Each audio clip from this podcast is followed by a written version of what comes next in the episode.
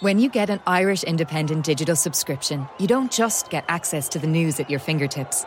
For a limited time, you'll also receive a 75 euro O'Neill's gift card. So what are you waiting for? Get the whole kit and caboodle. Visit independent.ie forward slash subscribe today. Irish Independent. Terms and conditions apply. Just a heads up that this episode contains strong language and themes that some listeners may find upsetting previously and I'm not here to hurt you. Some months in, I came to realize that I couldn't hit any any lower point in my life. You're in prison, you're an addict, you're done X, Y, and Z, you've damaged relationships, all sorts of things.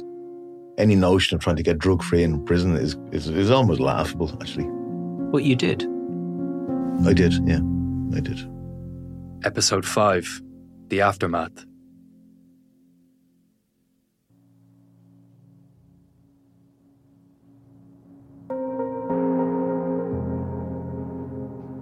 Prison life is full of conflict. John spent 18 months trying to get his fix of drugs and at the same time trying to get clean. Once he eventually settled down, he was allowed to re enter education from behind bars. He makes for a very unusual case study. The majority of Irish prisoners have never sat a state exam. In fact, more than half left school before the age of 15. Yet, as John neared the end of his sentence, he managed to add a master's in social science to his already impressive resume. But like most things in his life, the aftermath of prison wasn't as clear cut as you might expect. Freedom for John would unlock a world that he no longer recognised. The country is now in recession. Economic activity is contracting, and it is the first time that this has happened for 25 years. We are calling it iPhone. And financial markets from Asia to Europe are doing their utmost to prevent Monday from turning from dark to black. One of the things that Facebook does is it makes it really easy to just stay in touch with all these people. While John was behind bars, Celtic Tiger Ireland had gone from boom to bust. The iPhone had been released, and everybody now had a social media profile. As a convicted prisoner, it was hard to comprehend, and this would pose serious challenges for him. How would he cope? And more importantly, would he fall back into old habits? Let's go back to the moment he found out he was going to be released from prison. On the landing, chatting to, to another inmate. My name is called. I think it's actually maybe for the doctor or for some mm, something else around the prison. And I'm just told, right, no, get your bag. It, it doesn't register. It doesn't register. They came and got me very quick. As it turned out, it was the perfect way to go. I was carted off, still handcuffed, even though I was technically a free man. I was handcuffed all the way to, I think they call it a halfway house in the old days. It, it doesn't kick in for you. I, I, believe I was in the back of the, the prison van with a couple of um, prison officers who were quite amused at my face as I saw trees and grass and an airplane went overhead and obviously my eyes nearly fell out. Uh, so yeah, it's it's very surreal. It's very very surreal. You know, you've you've you've prepped for this day in your head. Are there any goodbyes? Are there? You said you, you don't get friends, time. You don't get time. Um, they don't encourage it. I wanted to obviously. Oh, I want to go off, and I, you know, there was prison officers down in the gym. I wanted to say goodbye to teachers. I wanted to say goodbye. You know, you feel like you're leaving town. You know, you really do. It's it's become your community. I believe I stopped one or two landings and gave a bang on the door, and yeah, um, it, it's it's emotional. It's it's emotional. Counterintuitive as it may sound, first off, there's a little part of you that kind of goes, "Oh God, I'm leaving my my surroundings," and especially when you're going out into the world. So this this thing of going out, and um, Can you remember exactly how long you served? it was six years, six weeks, maybe. What items did you have for collection from John six years previous that you would have handed over when you were been put in? items you don't really recognize anymore. You look at the bag that you had, your rings, your your keys, your you know, you don't recognize them. They don't even mean anything to you anymore. Um, you you're so used to being to being naked, to being stripped. You go off with this little see-through plastic bag swung over your shoulder. it's an iconic day uh, that's portrayed in so many movies and books, and this this you know it, it's it, it can symbolize so many things. The, the release from prison, and indeed it is. It's a day that is etched into your brain, into your mind. I can remember the drive so well. I can remember the smells so well. It was it was snowing that winter. It was absolutely beautiful. It can be quite a, challenging time. It was for me, and it can be for a lot of guys, and that's where a lot of guys mess up. In your mind, you're free, but you're not. What happens when you get to the halfway house? You think you've arrived in the Copacabana. You're just, it's amazing. The doors open and close, the windows open and close. There's carpet. Uh, yeah, there's really strange things you haven't seen in years and that you find amazingly entertaining for lots of lots of time. so yeah, I I repeatedly opened and closed windows and doors for for for many hours. for all intents and purposes, I was I was free. I could travel. I could stay for hours on end. Be back at a certain time. I believe it was 10 p.m. or something. Adjusting to life outside of prison would take a lot of time for John. One thing that has always struck me from interviews I've done with people who've been through traumatic experiences is that afterwards, all they really want is a sense of normal. They want to see friends, drive around their neighbourhood, go shopping, the simple things that most of us take for granted. And John was no different. But for him, some of these non events became seismic in his own head. Life away from the routine of prison brought a whole new set of challenges. He walked me through his first visit to a supermarket, something we all do every day, something that we barely give a moment's notice to. For John, it was a different story.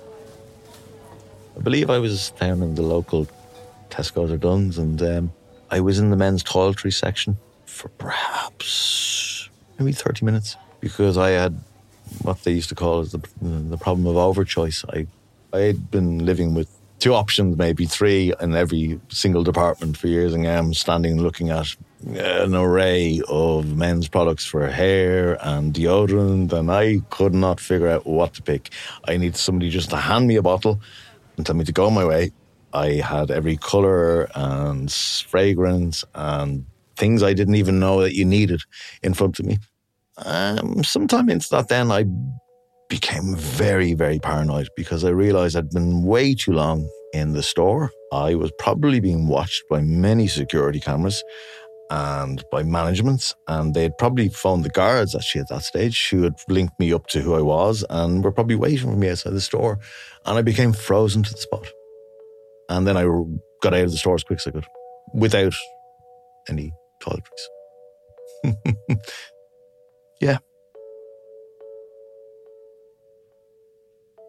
cup of coffee, a cup of coffee, and then a bit of training, and then I'm, I'm doing a bit of coaching later. So, um, yeah, I've my birthday next week. So. Oh, very good. Mm. What age is that?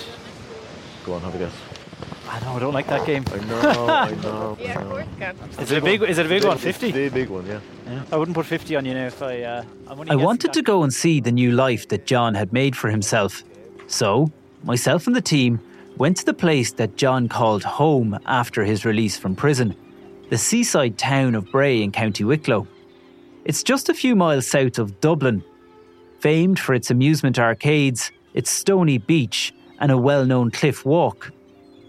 For a small town, it's associated with a lot of big names James Joyce, Katie Taylor, Dara Ó Briain, and Sinead O'Connor among them. And I think it's fair to say that Bray is a place with one foot in the glory days of the seaside promenade and another in the modern world sort of made sense that this is where John would end up. So I needed to get out of the city. I'd been down the, done a little spell down the country in uh, a remote part of Wicklow, and Bray was a nice um, kind of medium between the two. How have you found integrating into a community? Obviously, you didn't know anyone in Bray then, but no, no nobody knew you either. Was no, that a good thing or a bad thing? Good question. Uh, probably a little of both I needed to be in a place where, where nobody knew me, where I had a fresh start. But it was daunting at the same time because you're on your own, starting afresh. You're not 20. um, and you are constantly walking around with the shadow of something that you're you're, you're, you're trying to to keep from people. Did it make it hard to form relationships? And I don't just mean romantic relationships, but even just friendships. You've come out, you've come to a town where you don't really know anybody. Oh, for sure, yeah, for sure. I, I, I mean, even we're standing here beside uh, on the beach, not far from the house I was just saying I lived in. And I, I remember one of the first conversations with my landlady, and she was chatting to me, and she came down, I think, a couple of days into it, and she said one morning, I was thinking about things. Your timeline doesn't add up. You know, and that, that would be quite a common thing, and I'd be conscious of it. I'd have to fill in gaps and change dates, and I even changed my, my surname. I, I, I dropped the, the O for my surname, um, purely because if somebody Googles me, I'm all over. I'm all over the place.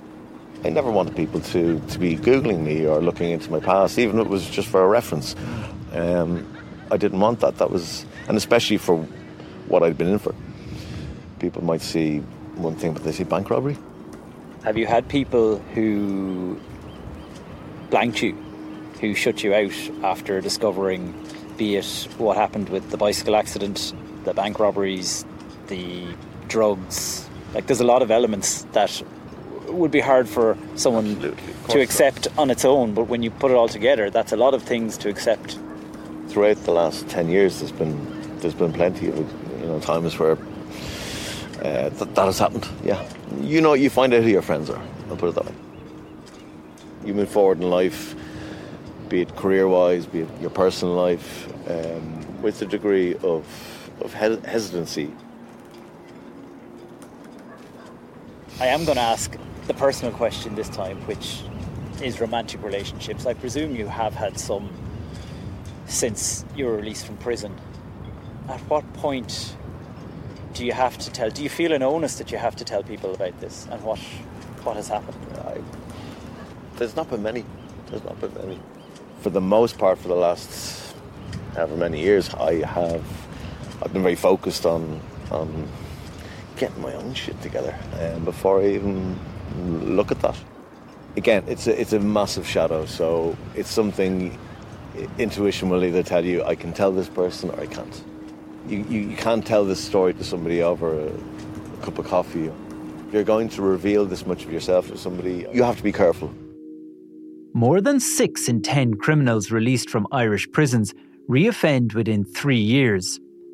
Experts cite the limited employment opportunities available to ex cons as one of the key reasons for this. But how do you go about writing a CV in the first instance, never mind finding a job? With a lot of padding, I suppose. You have to create a new a new one. First of all, how do I count for a big gap in my CV? Do I lie or do I tell the truth? If I tell the truth, I won't be hearing a reply, and if I lie, I'm liable to be in a lot more trouble. So it's it's tough. I, I, I was lucky that I got a job in pretty much on street sales, um, which required no qualifications or any questions really asked, and did that for maybe twelve months. But it's all word of mouth or people you know because you can't hand a CV in. You can't hand a CV in. I, I basically fell into cleaning houses, which which kind of suited me to a degree because I, I, I was able to be on my own and I didn't have to tell people again, you're asking about a CV, but there's the other side of it. If you get a job and you're standing even at the sales table chatting to somebody and they say, Well, how did you get into this? Eh, what were you doing last year? And you have to start making stuff up for the most part. It took me a long time before I was able to look somebody and say, mm, Yeah, I was in prison Okay, I hear your hips. You sit all, all day? All day. Okay, all so day. we'll get you over onto the mats here, okay? Just want to see what your natural squat is like, okay? So what I'm going to get you to do is stand here with your feet about shoulder width apart, okay? Parallel, okay? Maybe at a little angle. And just gently... The gym had been John's safe space while in prison. And outside, it became part of his identity as he eventually took up a job as a personal trainer. And throughout my time with him, John would always arrive with a gym bag slung over his shoulder, a fistful of healthy snacks, and sometimes on a bicycle. You told me before that the gym was part of your saving grace in prison. So, is it a natural thing that you ended up in a gym when you got out? If you'd asked me 20 years ago as a, as a Trinity graduate, would I end up working in a gym? It wouldn't have been my first guess. So when I when I when I was in Wheatfield, obviously the gym was a was a no brainer. That's that's somewhere you can go to actually let let let off steam, move, release energy, rather than sitting on a bed. So it became more and more important to me as the years went, went by inside, um, as as did my in what I call in-cell training. Um, so it was it was a no brainer for me when I got out, Kevin. That something I knew the power of, something I knew about myself, was somewhere I'd, I'd head. How long did it take you to get to what might be described as a functioning member of society again? The best part of 10 years, Kevin. Uh, but again, that's, that's my own personal experience. I think I'll always feel like a little bit of a, an outsider. I've had people often say to me, um, well, you were lucky, you, you, went to prison and you had degrees. I've seen that on, on some, some comments boards. You know, this guy had a, a traumatic accident happen to him, but he had a degree in psychoanalysis. He should have been able to deal with it. He had a degree in this. He should have been able to deal with addiction. Yeah, I can understand why people might think that on one level. Well, if he understands how the head works, and mm. it's not that easy, unfortunately. I have been lucky in many respects, but uh, that certainly didn't play into me having a better time of it. Over the past year, I've spent countless hours on and off tape with John O'Hegarty. I'm not sure that he's ever turned up on time for one of our sessions, and you could say that makes him unreliable. But I actually think it's down to a nervousness. He's a deep thinker, which makes sense given that his studies were in psychology. Long pauses were common, and at times I could almost see the cogs turning in his head. One sentence he said has always resonated with me we all deal with pain in different ways. We all deal with pain in different ways. Think about that for a second. It's so true. Life tests us all at times, and there's no doubt that John O'Hegarty failed that test after the death of Roger Handy. He knows that now. Unfortunately, the past can't be fixed. But I do feel that John is continuing to learn from it and to recognise the mistakes he made while also questioning will life ever let him move on? He has served his debt to society, although I'm conscious that many, including the Handy family, it has to be said, may still believe that he got off lightly. Their sentence is a lifetime of grief. Everything's you well? Thanks for coming in. Nice to meet you. How you doing? Hope we can all shake hands again. On that first day I met John, we sat down to see if he was really prepared to engage on our terms. By that, I mean, would he allow us to investigate his story and to pose uncomfortable questions? Our meeting started out as a straightforward interview. The tone, as you'll have heard, was very much presenter and guest. I'm not sure at what point that changed, but listening back now to our final meeting, it's clear that what started as an interview has ended as a conversation. The first day we sat down, I asked you why we were doing this, and you said, It's time. Now, I never imagined it would take us this much time to get uh, to the end of the story. Do you still think that's the answer for why you did this? Simply that it's time? You needed to get it off your chest? Oh, absolutely. I was only thinking last night, I completed my master's in, in, in inside when I, when I think about how much was, was pumped into that, yeah, I'm on recollection, I reckon about between 12 and, 12 and 13,000 was, was allotted to me to do that, which I'm very grateful for. Very grateful for. I had to push to get it, but got it. Add to that the, the, the basic expense of keeping me incarcerated, which again, figures from the time I think for around 80 or 100 grand. You're suddenly up to hitting on 800 grand to keep me in, in, in prison for those years, you know? I often kind of wonder, well, where did that money go? How, how did it benefit me?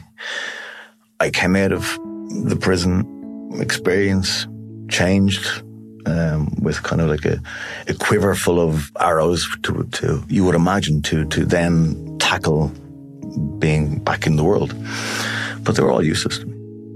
we've spoken about. I was up against brick wall time and time again. I, I, am just, I was just thinking on the way in there that one of my first attempts to kind of come to terms with the fact that I'd been in prison. So I, you know, okay, so finished with the, the menial jobs. I went back to TUAS and I said to them, okay, you know, I've got these skills. I've got that. I said, oh, this is fantastic. We think we can get you down to a community centre and help start working with addicts. So they sent my application off and it took so long for the Garda vetting to come through. It actually never came through. And the, the people into us who were fantastic, who were trying to work with me to get me down there, all just came to nothing. So I spent eight months waiting for this. That never happened. And that happened on a couple of occasions. So for all of the, the skills, if you want to call them that, or the tool bag I had leaving prison, with the investment in that, um, what good did it do me? Because many people have pointed out, well, if this guy can't can't make it with what he has, what, what hope have other people got?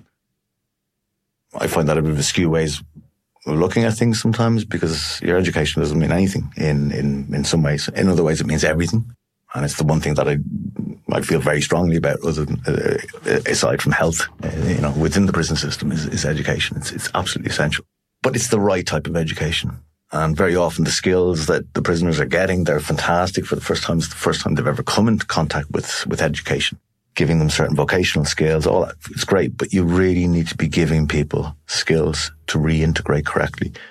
After all that time and getting ready to be let out, I was sent into a state of, of, of, of shock. I was, I was so unprepared for the real world as it was.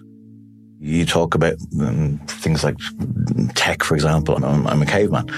And uh, when it comes to tech, I was out of the loop for, for so many years and things move so fast now. So people that are spending two, three years in prison, when they get out, their skills are so far behind everyone else's. And that's just on a, on a, on a job front.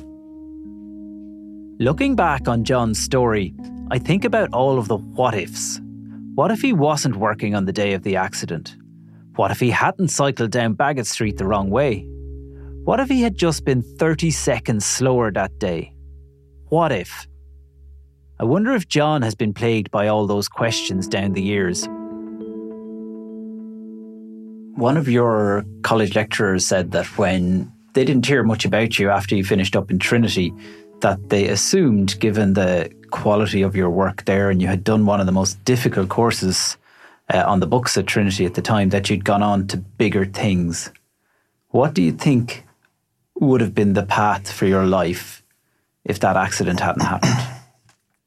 Well, at the time, I was I, I, I was working to um, to effectively waste time. I was waiting to to to go down to to Vincent's, um, complete my my studies, my training. So perhaps, yeah, I would have ended up somewhere in, in, in the therapeutic services somehow. Would you have lived that classical life with the three bed house in suburbia and 1.2 kids and a wife? Probably not. I certainly wouldn't have ended up um, sitting here. But that's okay. That's okay. Do you feel sorry for yourself? I'd be a liar to say uh, I, I, I, haven't at times. Yeah, you, are full of pity when you're sitting in a cell and going, oh, of course you are. As soon as you snap out of that and, and, and start picking yourself up and, and um, accepting responsibility um, and ownership, it's when you move on. Um, it's only when you know you, you reach that point of vulnerability does, does the change actually set in, or as people often call it, the, the rock bottom. You know. I think mm, I'm not going to say yeah, you have to get to that point, but um, there was certainly a point at which I was pitiful. I mean, we've sat through this whole story. And do you think there is an inflection point that goes all the way back to the first day we sat down and you told me about the accident? That if you had been delayed by 30 seconds, not even a minute, that the accident wouldn't have happened. And therefore, you would never have got into drugs and addiction and crime and prison and life after prison, which you found very tough? Or could that have happened anyway? No, no, simply no. It's precisely because of the chance nature of, of, of what occurred and the lack of control I had over it, especially in the, the aftermath of it. That's what led to me not being able to, I don't know what word you want to use, process, move forward, move on, I found a way to deal with the pain at the time, and that way was was drugs. So it all comes back to that moment. Life is a series of moments, and that moment changed every moment Everything. in your life that followed it. Yeah. And what's your takeaway from that then? If people are listening to this, what is John O'Hegarty's life lessons? Yeah, uh, you're, you're asking me a very big question. But there's no doubt, uh, if I want to bring back to real bare basics, that, um, you know, pain begets pain, um, trauma begets trauma. You don't wake up someday and just decide you're going to become a chronic heroin user, chronic crack cocaine user, and then become a, a, a bank robber. That, that, that, that happens for a reason. The penal system for, for how many years and, and, and seeing that story repeat itself again and again, albeit in different guises and, and, and whatnot. How we decide to respond to those unforeseen and or traumatic incidents in our lives, um, whatever they may be. We don't know it at the time, but it can it can send us on on a path that, uh, as you pointed out, 20 years later, I'm sitting here talking to you about one moment one moment in my life.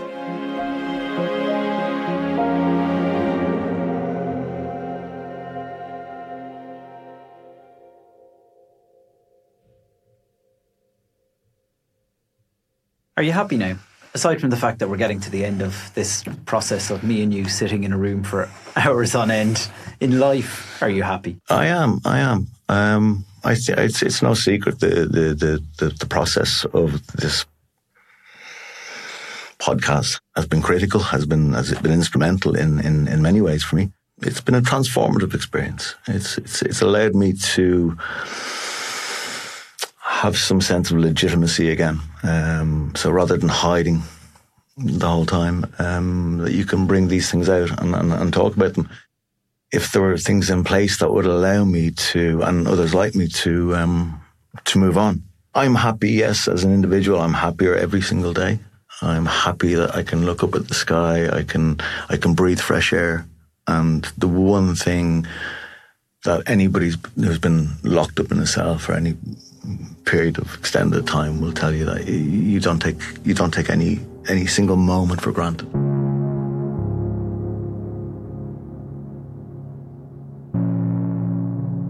What is the biggest regret of your life? Biggest regret of my life is that there is a person no longer with us that I feel should be, and my actions somehow were involved in that. That's a regret.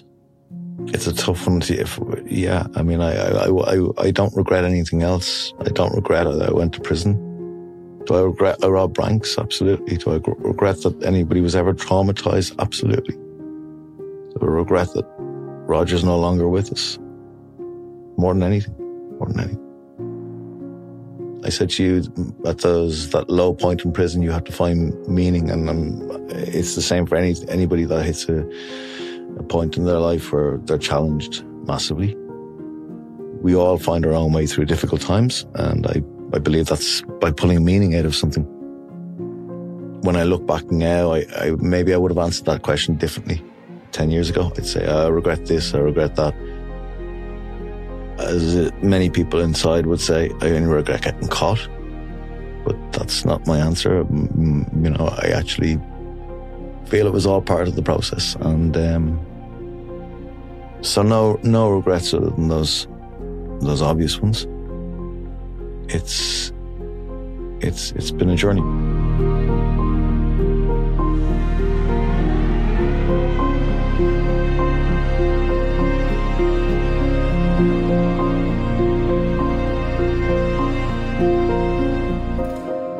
Did you know John O'Hegarty all those years ago?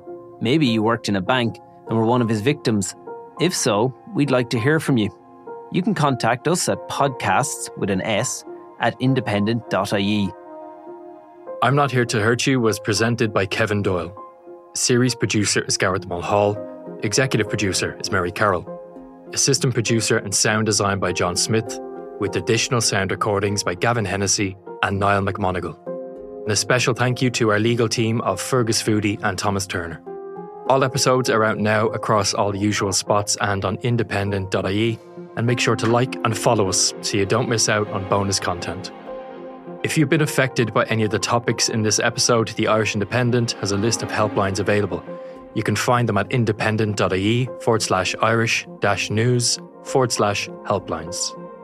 Thank you for listening.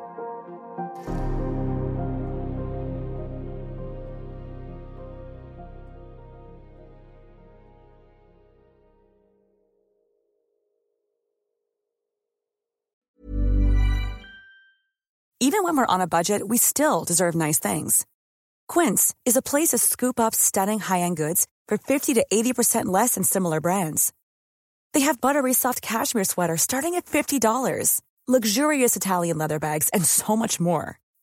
Plus, Quince only works with factories that use safe, ethical, and responsible manufacturing. Get the high-end goods you'll love without the high price tag with Quince. Go to quince.com/style for free shipping and 365-day returns. When you get an Irish Independent digital subscription, you don't just get access to the news at your fingertips. For a limited time, you'll also receive a 75 euro O'Neill's gift card. So what are you waiting for? Get the whole kit and caboodle. Visit independent.ie forward slash subscribe today. Irish Independent. Terms and conditions apply.